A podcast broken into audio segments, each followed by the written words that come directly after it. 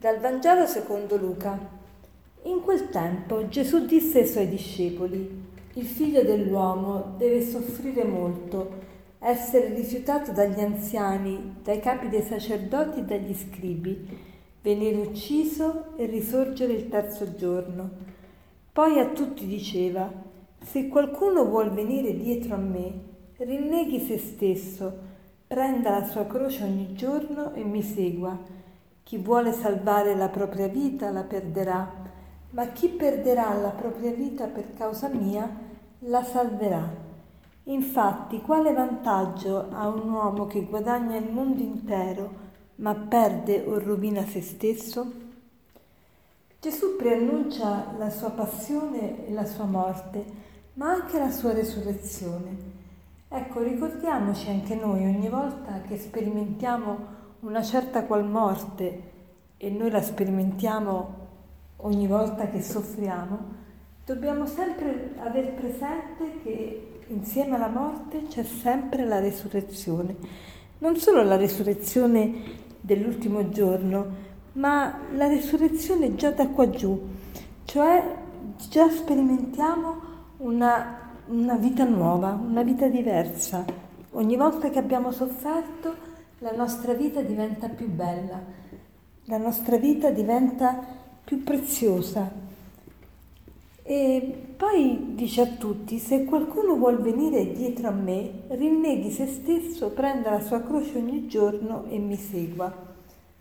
Se qualcuno vuol venire dietro a me, Gesù, ma tutti vogliamo venire dietro a te, tu solo hai parole di vita eterna, tu solo ci puoi rendere felice. Allora che dobbiamo fare? Ecco, rinneghi, se qualcuno vuol venire dietro a me, rinneghi se stesso. La prima cosa è rinnegare se stesso. Che vuol dire rinnegare se stesso? Non vuol dire rinunciare alla propria identità, alla propria persona, ma rinunciare a ciò che non mi fa essere la mia vera persona.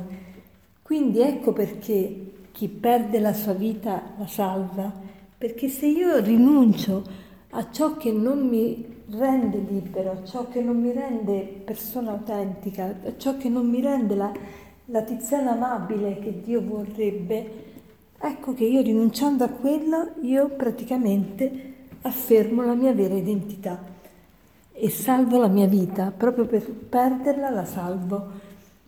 E, e dobbiamo imparare l'arte della rinuncia la rinuncia è, è indispensabile, se non sappiamo rinunciare non sappiamo vivere, perché vivere è scegliere, scegliere comporta sempre una rinuncia.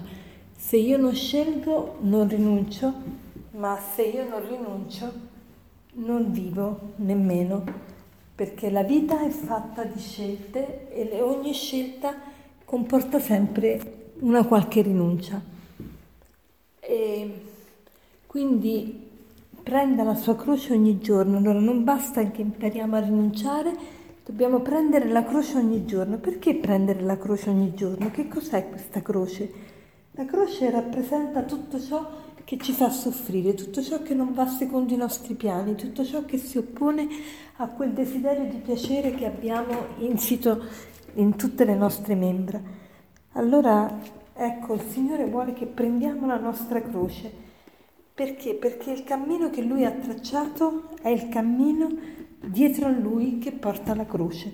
Quindi anche noi portiamo la croce, però è bellissimo perché perché non solo noi sappiamo dove stiamo andando, non solo noi sappiamo dove andare perché Gesù ci indica il cammino, ma abbiamo la gioia di condividere il cammino con il Signore. Cioè il cristianesimo non è un codice morale, un codice di comportamento, ma il cristianesimo è vivere insieme alla persona che più ci ha amato e ci ama e ci amerà sempre e fare insieme la strada. È bellissimo. Cioè non solo noi camminiamo verso la meta, e quindi siamo felici perché stiamo dirigendoci verso la meta, ma già nel cammino stiamo bene perché siamo con la persona amata, perché stiamo insieme al nostro Maestro. Allora adesso per concludere vorrei citarvi questo aforisma che dice così. La rinuncia non è sempre una sconfitta, anzi a volte è necessaria. Non si trova la strada giusta se non si ha la forza di abbandonare quella sbagliata. Buona giornata.